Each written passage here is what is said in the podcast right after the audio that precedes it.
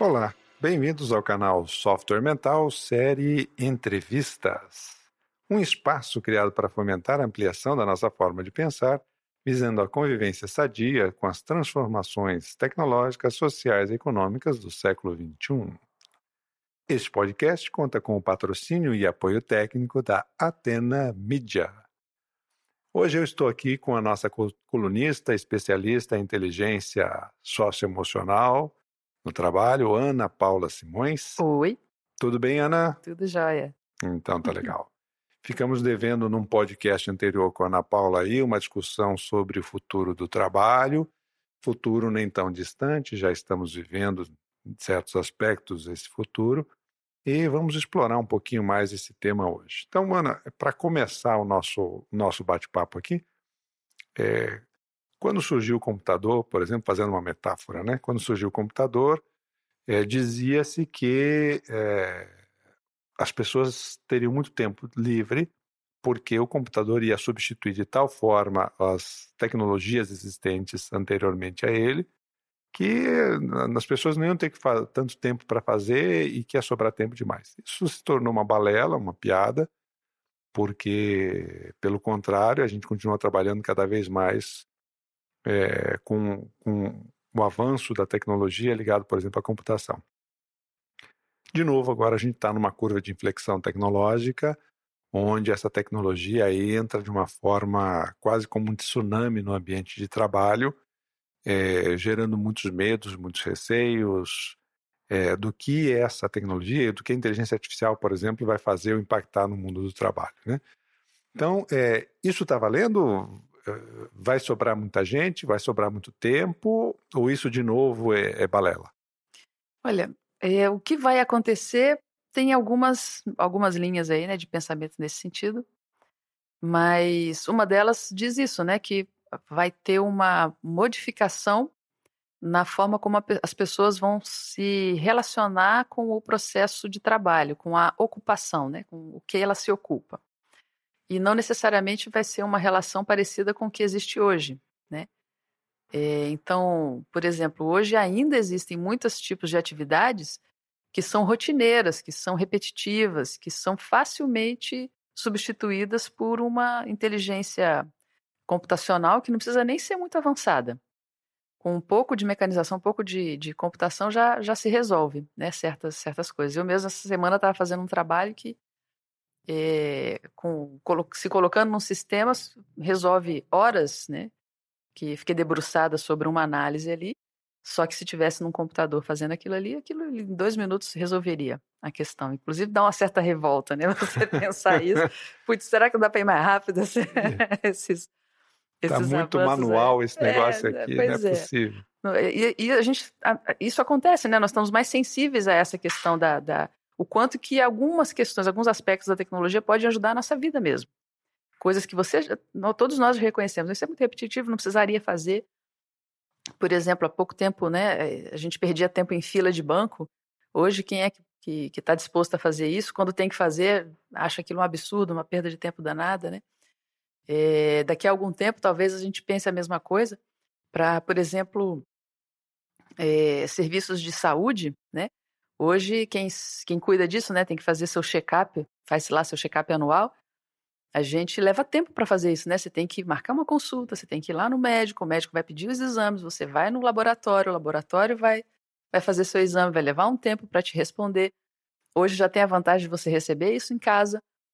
É, e aí você tem que levar para o médico. Se o laboratório e o médico já forem conectados, ele já recebe o exame lá, você não precisa nem levar, mas muitas vezes você tem que levar ainda, né? Porque às vezes é um, um exame radiológico, alguma coisa que tem que levar lá a coisa física para ele olhar. Então, são muitas etapas que hoje já tem tecnologia para não precisar dessas coisas todas. E logo, logo vai ter mais tecnologia ainda que vai precisar ainda menos. Você às vezes faz que nem o pessoal que é, tem a questão da diabetes, tem que fazer uma, um, uma picadinha no dedo, né? Para medir insulina. Daqui a algum tempo você vai fazer uma picadinha no dedo para medir tudo. Tudo isso que você vai fazer no, uhum. num laboratório. E aí, olha o tanto de etapa que você pode deixar pular. De, de pular e você já vai com os exames prontos para o médico, né? Se é que precisa ir no médico, porque o exame já vem, já diz o que, que é, e você já vai direto para uma consulta específica, especialista, se for necessário alguma coisa, né? Uhum. Então tem muitas questões aí que a gente consegue enxergar, né, já hoje na nossa vida prática diária, que se, já se poderia ganhar tempo, né? Com, aí vocês podem imaginar mil exemplos, né? Com burocracia de cartório, por exemplo, outras questões de banco. É, cartório é uma coisa quase inacreditável que exista ainda, né? Porque é do tempo lá do, do Império, é, é um negócio assim absurdo de você pensar que você tem que entrar numa fila de cartório para dizer que uma assinatura é sua. É, um, é fora uhum. do tempo isso, né? É, pois é. Então, tem uma série de coisas que hoje ainda são, ainda existem e, e demandam tempo nosso, tempo de trabalho, tempo de, de atividade e que não vai fazer, não vai ter porquê, porque a tecnologia vai substituir, vai ser um grande benefício para a maioria das pessoas. Agora, existe também a preocupação de que tá aí, e as pessoas que fazem esses trabalhos vão fazer o quê então? Sim. É, bom, aí tem, tem muitas histórias interessantes, né, da, da, dos protestos, por exemplo, que foram feitos no, na, na época da invenção da eletricidade, da, das pessoas que trabalhavam acendendo as lamparinas nas ruas e que iam ficar sem trabalho, e, né, à medida que foi se eletrificando, então, a iluminação pública, não, essas pessoas se foram direcionadas para outros trabalhos. Então, sempre vai haver a possibilidade de novas ocupações, de novos trabalhos. Hoje é difícil para a gente ver o que é isso, porque esse, esse, esse mundo modificado ainda não está acontecendo é, ocupações que não existiam na época lá das lamparinas existem hoje. É, uma pessoa que vai lá digitar no computador, por exemplo, não existia na época da lamparina, mas existe hoje, né? Sim. Então, da mesma maneira, vão se criar outras ocupações que as pessoas vão ter, é, vão, vão poder ser direcionadas, né, para é, elas. Há pesquisas que, que, que, dizem isso aí, é, é, anunciado aí, por exemplo, pela, pelo pessoal da Startse, que é uma uma plataforma que trabalha bastante com o, processo do, do, impacto das tecnologias na nossa vida. E eles falam que é, 65% das crianças em idade escolar vão trabalhar em profissões que não existem ainda. Uhum. E o que muitas vezes nos leva a uma, uma, uma reflexão in, imediata que é, bom, e essas crianças estão sendo preparadas para que mundo então? Uhum. Se 65% das profissões que elas vão trabalhar, 65% das crianças vão trabalhar em profissões que não existem, é, elas estão sendo educadas ou preparadas para que para que realidade de trabalho, para que realidade de, de, de, sistema de vida, né? Uhum. Então é, é, uma coisa que nos, nos impacta imediatamente é, para refletir. Ana, me diz uma coisa, é, uma das, um, um, aspecto que a gente nota justamente nisso, nessas mudanças de base tecnológica na, na, nas empresas, é a, a, o impacto na produtividade. A produtividade se tornou uma, uma, palavra da moda. E eu costumo dizer, inclusive, que ela é distorcida, né? porque, é, na verdade, é, o, o jargão popular diz assim: fazer mais com menos. Mas na prática você não faz mais com menos, você faz mais com os recursos que tem. Se você tiver que reduzir esses recursos, obviamente, isso vai impactar também na, na, na sua produtividade. Só que isso dentro do nosso século XXI aí, o século do desempenho, se tornou uma, uma, um mantra dentro das organizações que, na verdade, é, colocam isso, esse peso sobre o trabalhador ou sobre a pessoa, sem se tocar que muitas vezes a estrutura, o sistema não permite com que ele tenha um desempenho em funções que ele possa deslanchar mais essa produtividade, né? Como é que você está vendo esse, esse, essa, essa questão da produtividade nas empresas hoje e a relação disso com a tecnologia? É, há uma pressão mesmo, né, para aumento de produtividade, da capacidade da pessoa entregar mais com os mesmos recursos, né? Há uma, uma distorção disso, que às vezes é com recurso nenhum, ela tem que entregar, te vira malandro, né? Se vira é, nos 30. Por aí. Faz, dá teus pulos, né? As frases típicas, né, que o pessoal fala. Isso não, não é real, né? Isso cria estresse, as pessoas ficam é, impossibilitadas de realmente responder, cria é uma, um, o, o, contrário do que se deseja, né? Se o desejo real é de produtividade, ao criar esse ambiente conflituoso, o que se cria é a falta de produtividade pelo estresse sem que é criado. Dúvida, sem dúvida. E a perda de, de, de possíveis é, pessoas que seriam capazes de produzir mais, sim, se o ambiente fosse mais é, favorável para isso. Então, muitas vezes está se perdendo bons profissionais, pessoas que são potencialmente bons profissionais, Porque o ambiente estressante, o ambiente de conflito, o ambiente de, de, de pressão. pressão. extrema, uma pressão é, irreal, uma pressão que não traz realmente é, produtividade, possibilidade de, de produção, esse tipo de ambiente faz com que a pessoa comece a questionar a capacidade que ela, de, na realidade, tem. É, dá um efeito negativo na autoestima dela, na percepção de competência que ela tem, na percepção de, de, de possibilidade de mudar uma realidade, então a, a percepção de impotência né, para mudar as coisas. Então, muitas vezes eu percebo isso em vários lugares que eu vou, profissionais com condição, com capacidade, que vão sendo é, perdidos, vão sendo queimados, vão sendo queimados né? é, num, num, jargão popular aí, né? isso, né? vão se fritando, fritando em situações que eles poderiam ter sido desenvolvidos se houvesse uma condução diferente, sabe? E depois para esse profissional, óbvio que esse profissional pode também fazer o seu trabalho de, de retomada, de mudar de, de, de lugar, mudar de, de, ambiente e tudo mais. Mas há um custo muito grande, né? Há um custo de trauma, um custo de, é, de revisar aquilo que ele se convenceu que ele era, né? Então isso é, isso é uma, uma das disfunções muito presentes no, no ambiente organizacional. Ana, a gente fala muito aqui da, da questão, por exemplo, então, né, do, do, mindset da abundância, que é um tema que a gente se dedica bastante aqui, em contraposição ao, ao mindset da escassez. É, dentro dessa abordagem que você está trazendo para a gente, essa mudança de mindset, essa, essa visão mais é, ampla, sistêmica sobre o que leva, o que traz produtividade ao, ao ser humano e, e, e, as organizações de modo geral, ela, ela precisa de uma revisão é, profunda, na, eu diria que na, na maioria das empresas, né? Existem já boas iniciativas nesse sentido, ok? Mas é, predomina ainda uma mentalidade um pouco disfuncional disso no mercado de trabalho ou no, no mundo organizacional como um todo, não? É, uma cultura do tipo, quem é o culpado, né? Quem foi que fez a merda? né? Ou daquele tipo assim, é, é, é, tem que entregar para amanhã. Não, eu quero isso aqui para amanhã, para amanhã não, para ontem. Quero isso para ontem. Quem nunca ouviu uma coisa dessa, né? Então, é, é um pedido obviamente impossível, ninguém vai entregar um negócio para ontem. Uhum. Mas é o tipo de pressão que se faz no ambiente que já vai desgastando a pessoa. O, o desgaste emocional que já vai acontecendo já vai reduzindo a possibilidade, o, o quanto que a pessoa pode focar a energia dela, o pensamento dela, as competências dela para realmente fazer o que é viável, uhum. o que, que, é possível, o que, uhum. que, é, que, é, que se pode realmente realizar. Então, o tipo de clima, de ambiente que vai se criando na organização acaba sendo prejudicial. Né? Ana, fala, fala, dentro disso aí, eu estou lembrando de uma, de uma fala sua que eu acho que é bastante relevante nesse caso aqui, que é assim, né? É, é, alguns estudos da, da, da, psicologia social que elas estabelecem que a nossa energia, eh, vamos dizer assim, útil num determinado contexto, ela é composta, na verdade, por dois tipos de energia, né? Uma energia produtiva e uma energia socioemocional. E quando essa energia socioemocional não está atendida, esses aspectos socioemocionais não estão atendidos, sobra pouco espaço mental para essa energia produtiva. Né? Você pode explorar um pouco mais isso com a gente aqui. Uhum. Então, para quem está ouvindo a gente, imagina assim: ó, imagina que você tem dois copos d'água, dois copos iguais, com cheios pela metade, cada um.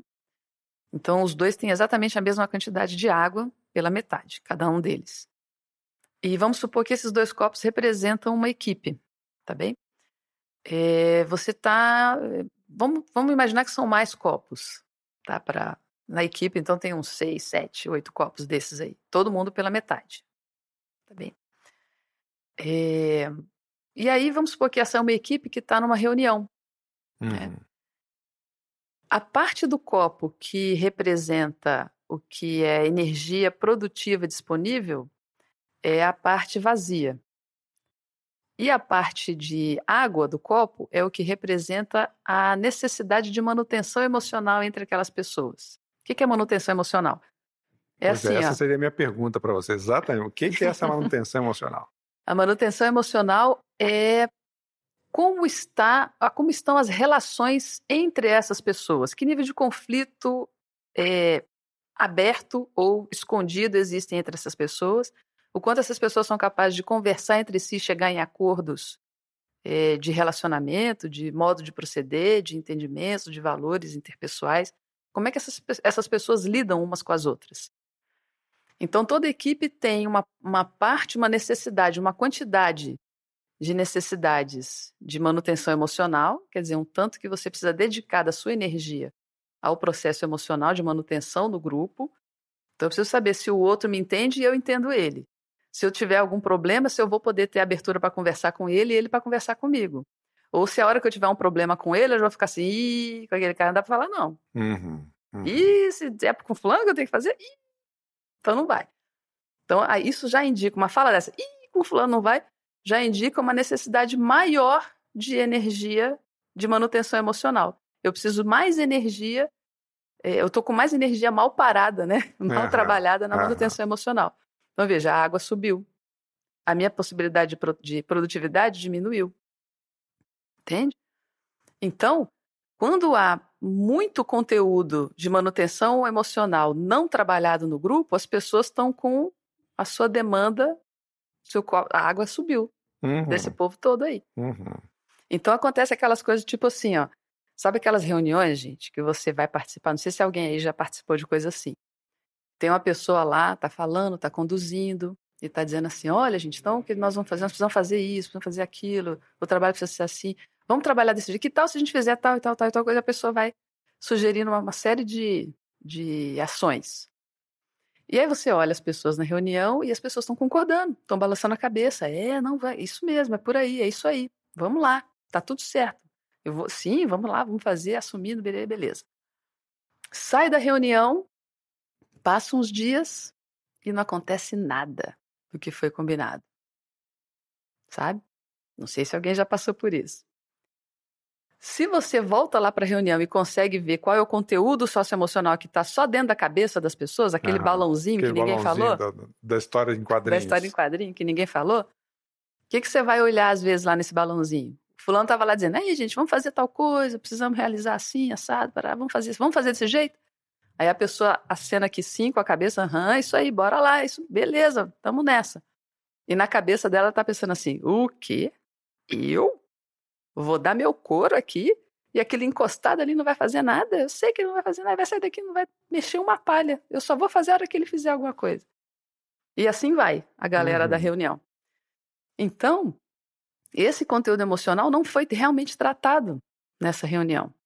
E a pessoa tem, pensa assim por uma série de motivos. Deve ter acontecido alguma coisa que na cabeça dela justifica ela pensar isso. Uhum, uhum. E pode, inclusive, ser coisas que realmente aconteceram e não foram trabalhadas, não foram tratadas, não foram conversadas, e aí o conteúdo é, socioemocional vai subindo, a água vai subindo. Chega uma hora que essa água vai na borda do copo, a pessoa está saturada e aquilo entorna.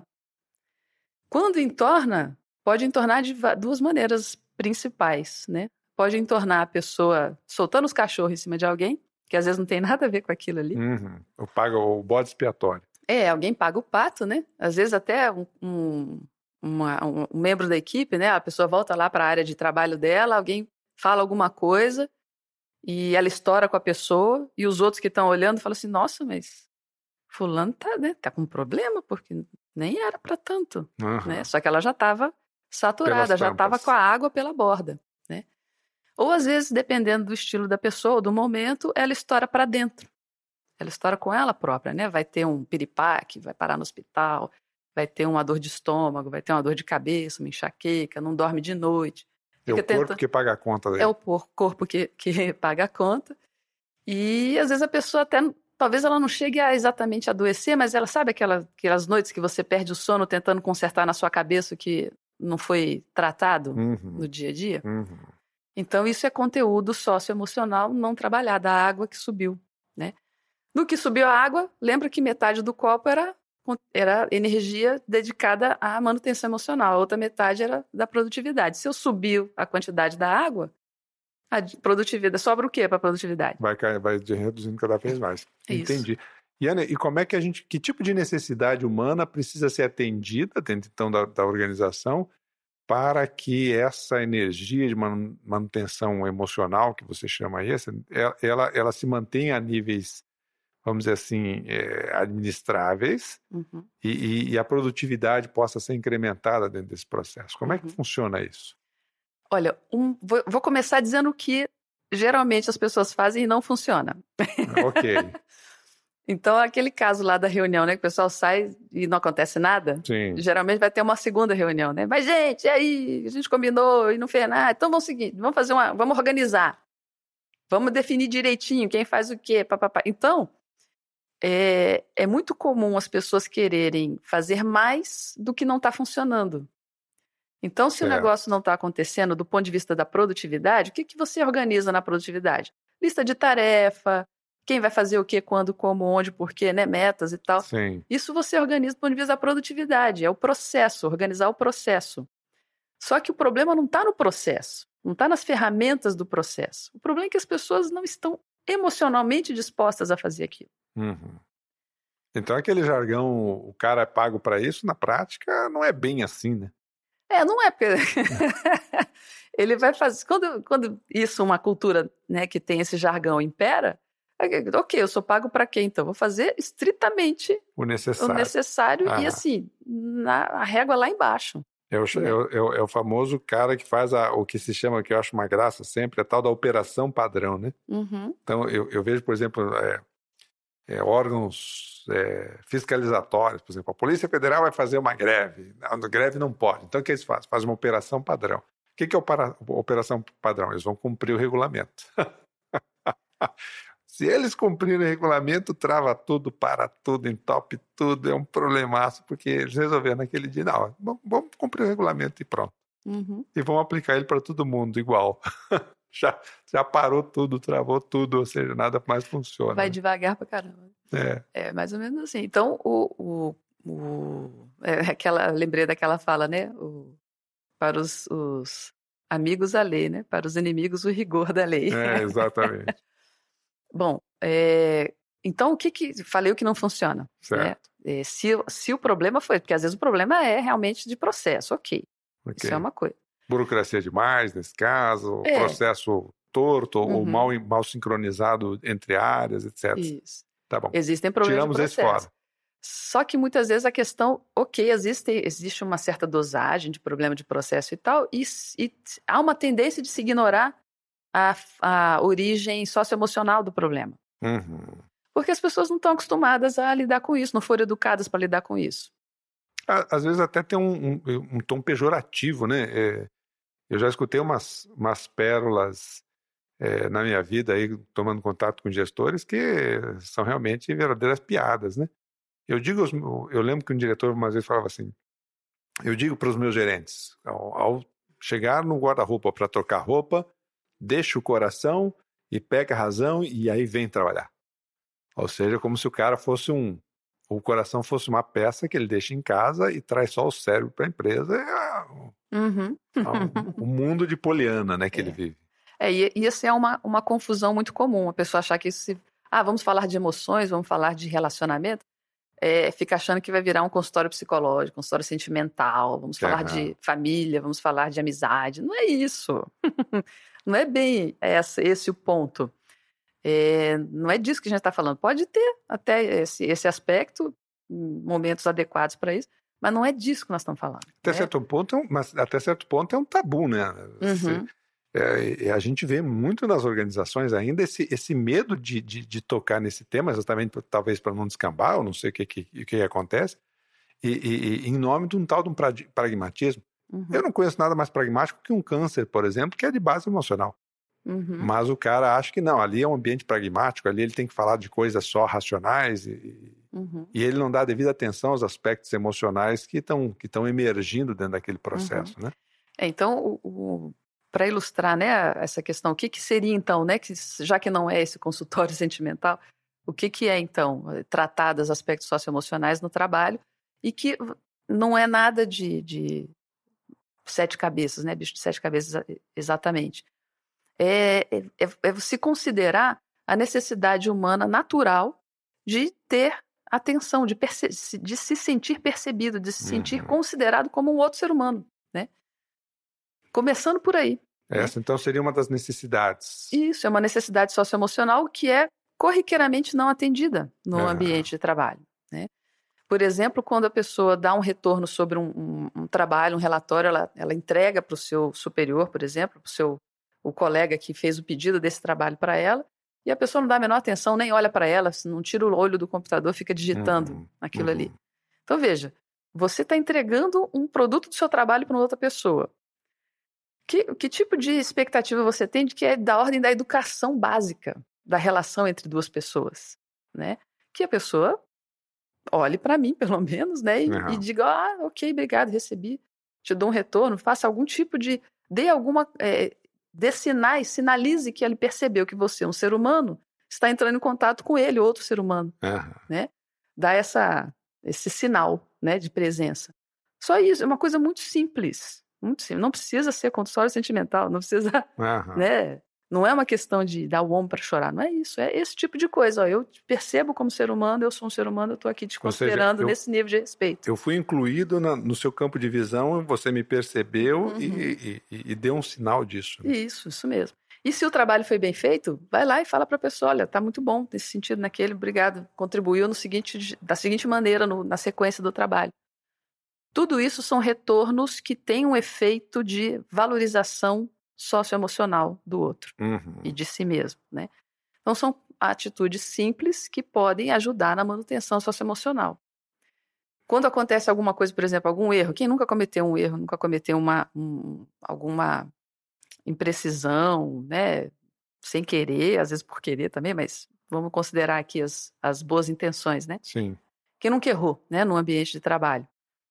É, E é muito comum as pessoas terem medo, porque o ambiente às vezes é de, de perseguição, é de busca do culpado e tudo mais. Não é bom quando você, num ambiente desses, ao admitir um erro, aquilo é, é- é tratado de uma maneira é, digna, educada, Sim. te acolhendo como uma pessoa Como uma que. parte normal da vida de qualquer ser humano, né? Isso, exatamente. Então, puxa, é, não foi legal, é, o erro gerou tais consequências, por exemplo, isso pode ser dito, né? É, puxa, o erro gerou tais consequências, mas vamos lá, gente, como é que isso pode ser ajustado? Então, é, muitos dos que estão nos ouvindo devem, talvez tenham experiências assim, né, de terem cometido os erros e a maneira como aquilo foi trabalhado, né, pela equipe, pelos colegas ou pelo superior foi tão bem, tão bem trabalhada, bem, bem apoiada, bem orientada, que a pessoa aprendeu muito com aquilo. Aham. Quem nunca passou por uma experiência dessa, né? E que é, realmente aquilo te, você sente como você é, valorizado como ser humano. Olha, nossa, tá vendo? Eu não preciso ser um super-herói, um, um- uma pessoa que tenta mostrar uma fachada de, de perfeição para poder ser aceito no grupo. Não. Eu sou, eu sou uma pessoa normal, todo mundo é normal e todo mundo pode errar, e se errar, a gente vai se ajudar e vai se vai procurar caminhos para encontrar outras soluções, outras possibilidades. Olha que olha o tipo de clima que é possível Aham. criar. É, inclusive, isso, isso potencializa realmente muito mais a produtividade, né? Porque Uhum.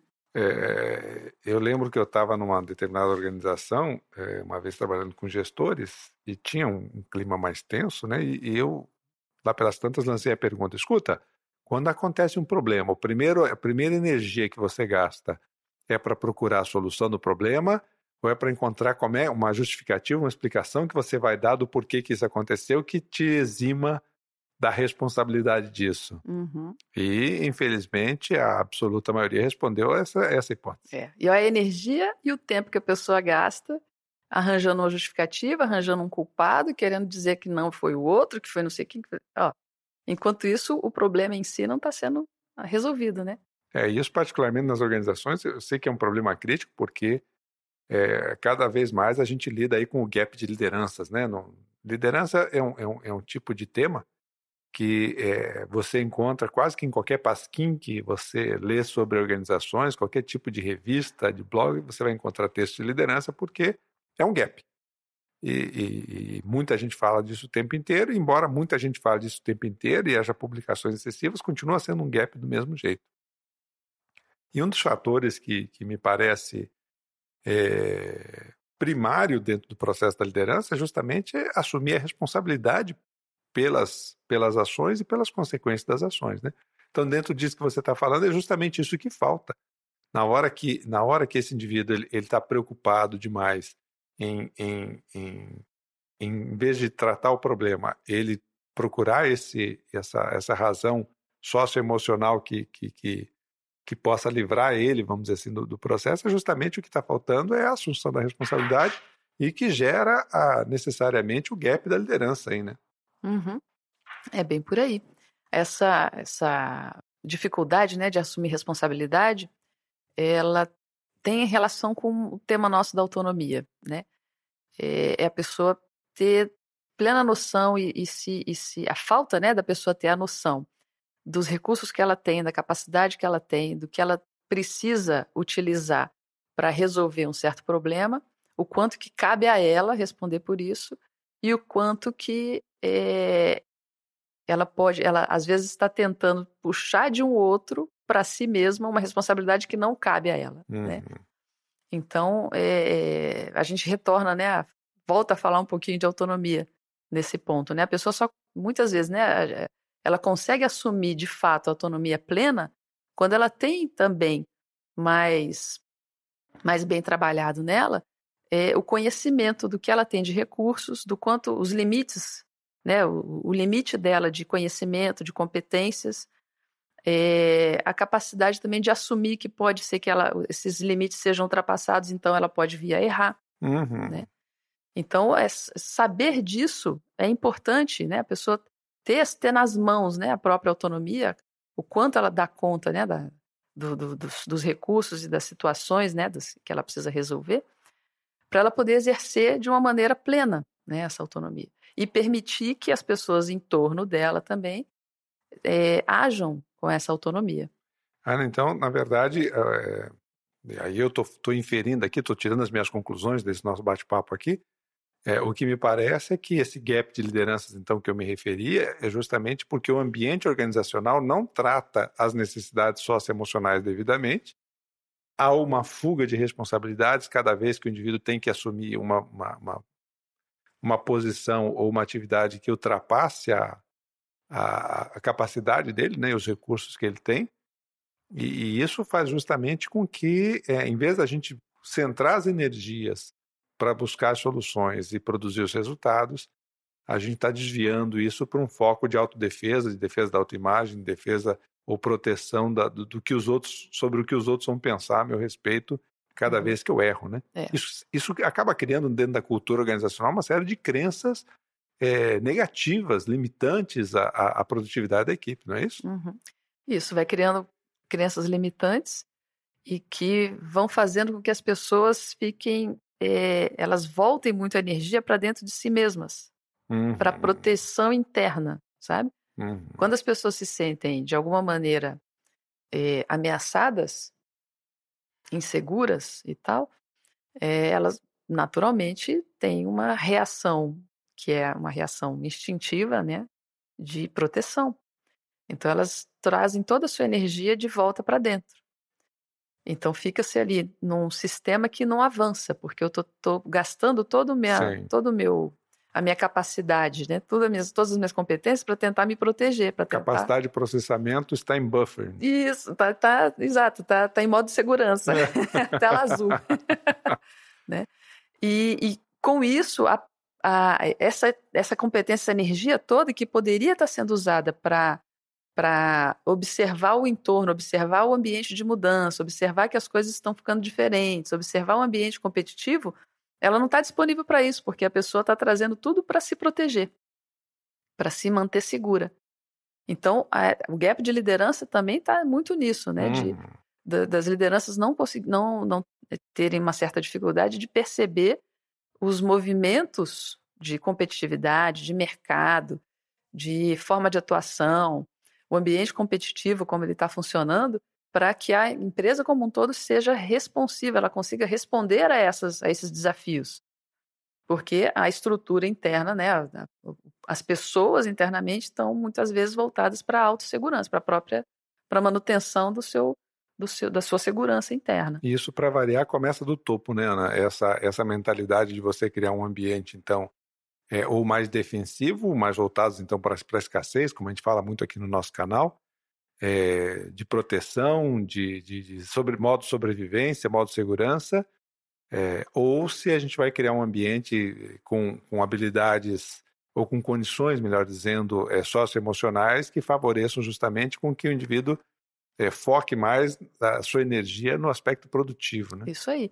Porque você imagina, olha, o, esse ambiente externo, né, o ambiente competitivo, de, de mercado, de mudança, de desafio o tempo todo, de disrupção, disrupções que podem tornar uma, um negócio completamente irrelevante de uma hora para outra, uhum. né?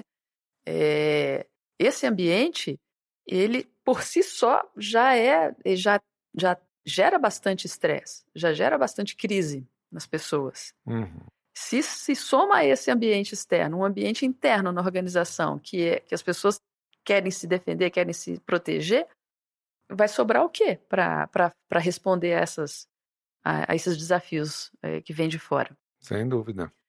Então, é, é importante que, que haja essa, essa percepção. Olha, as pessoas estão realmente preparadas para responder esses desafios externos. Elas só vão estar se elas tiverem um ambiente que elas se sintam minimamente seguras. Seguras no sentido ó, de, de estamos aqui, vamos, vamos trabalhar esses desafios. Esses desafios existem e aqui internamente nós vamos ter o melhor ambiente possível para poder usar, usar na, na, plenitude né, as nossas capacidades, sem ficar usando, utilizando parte desse tempo para tratar de é, conflitos exagerados que poderiam ser minimizados já no início, em vez uhum. de deixar a coisa rolar, em vez de deixar a bola, é, né, a bola de neve é, aumentar e crescer.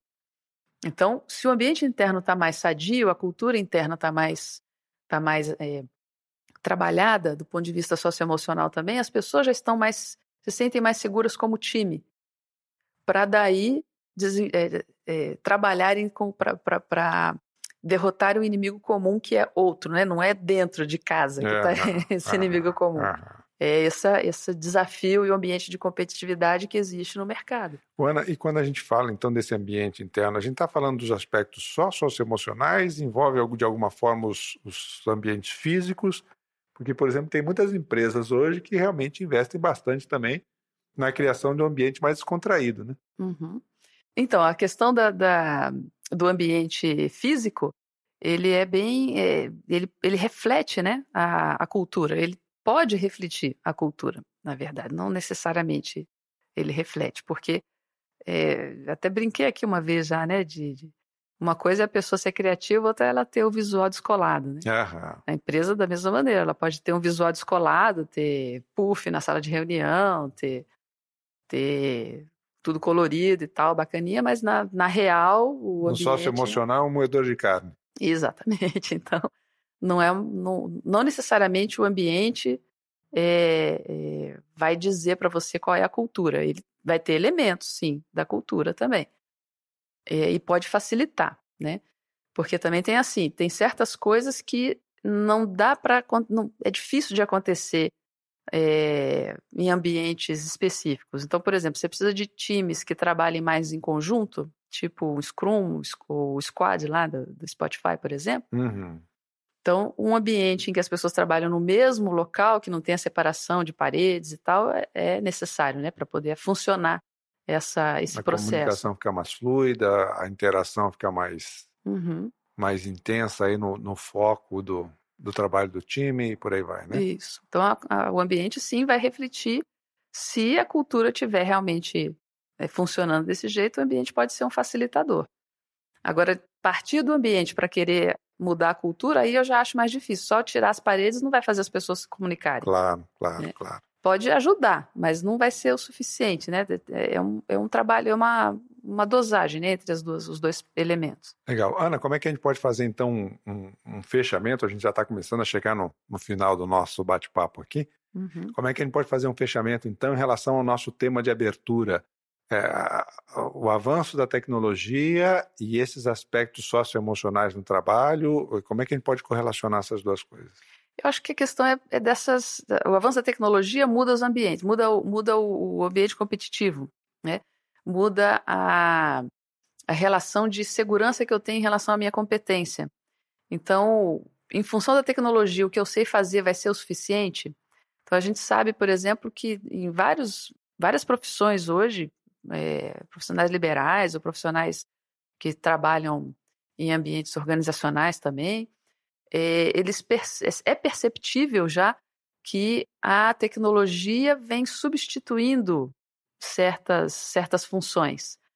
Eu tenho amigos né, e colegas de algumas áreas que comentam muito a questão, por exemplo, da prostituição do mercado, né? Uhum. no sentido de, de que um, um, trabalho que antigamente você recebia X, é, hoje uma pessoa que entra no mercado, ela vai fazer pelo mesmo trabalho, ela vai, vai cobrar muito menos do que esse X. Uhum. Né? Dividido por dois, por, né? divide bastante aquele valor. E um dos elementos que influencia isso é o avanço da tecnologia. Antigamente você tinha que fazer tudo na mão, no MOOC, né? na, na, na, força bruta. Hoje não, hoje com a tecnologia, com computação, Aquilo com o equipamento. Muito mais barato. Muito mais fácil. E o acesso a essa tecnologia está muito mais fácil. Antigamente, para você comprar um computador, um notebook, não era qualquer um que conseguia comprar. Uhum. Hoje, a pessoa tem um escritório de alto padrão montado em casa. Certo. Em comparação com, com o que se tinha antigamente. Então, essa, essa facilitação né, do acesso à, à tecnologia, tanto hardware quanto software, quanto equipamentos de vários tipos. Né? Antigamente, por exemplo, quem é que tinha impressora em casa? Pouca gente. Hoje, qualquer pessoa pode ter uma impressora laser é, colorida em casa. É que horas todo mundo vai ter uma impressão, uma impressora 3D, né? Pois é, né?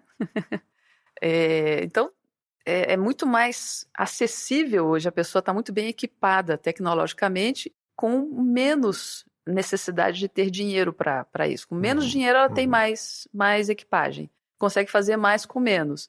Aquele profissional, então, que está acostumado a fazer do jeito antigo, ele vai ficando vai ficando para trás. Ou ele até se atualizou, mas ele já não consegue cobrar igual ele cobrava antes. E vai ter que agregar valor nessa história aí, vai ter que uhum. usar mais a, imaginação, vai ter que usar mais a, a qualidade do serviço Isso. como um todo para poder então, se manter relevante. Esse processo de reinvenção é, é, é, preciso a pessoa ter uma certa segurança, né, do ponto de vista socioemocional, ela perceber que isso não é a questão dela necessariamente, não é que ela está menos competente, não é isso, o ambiente mudou. Então ela precisa se reinventar, ela precisa buscar outras expressões da competência dela para ela conseguir se reposicionar de uma maneira diferenciada e ser reconhecido profissionalmente de maneira diferenciada, para conseguir manter, por exemplo, o seu, o seu patamar de ganhos, né? se é esse o objetivo dela. Sim. Então, a, a postura ideal seria, em vez de você ficar defendendo o seu cercadinho, é melhor você abrir, chutar a cerca de vez e começar a pensar mais amplo para poder enxergar novas possibilidades. Né? Isso, olha suas competências, olha como você pode expressá-las de uma maneira diferenciada e não lute com a tecnologia, use a tecnologia a seu favor. Veja como ela pode te ajudar a fazer essa expressão diferenciada das suas competências, dos seus talentos. Legal. Minha gente, vamos chegando ao final do nosso podcast. Ana Paula, nossa colunista aqui na Inteligência Socioemocional, obrigado aí pela tua participação. Obrigado, Luciano. E nos vemos aí no nosso próximo episódio, minha gente. Um abraço a todos. Um abraço.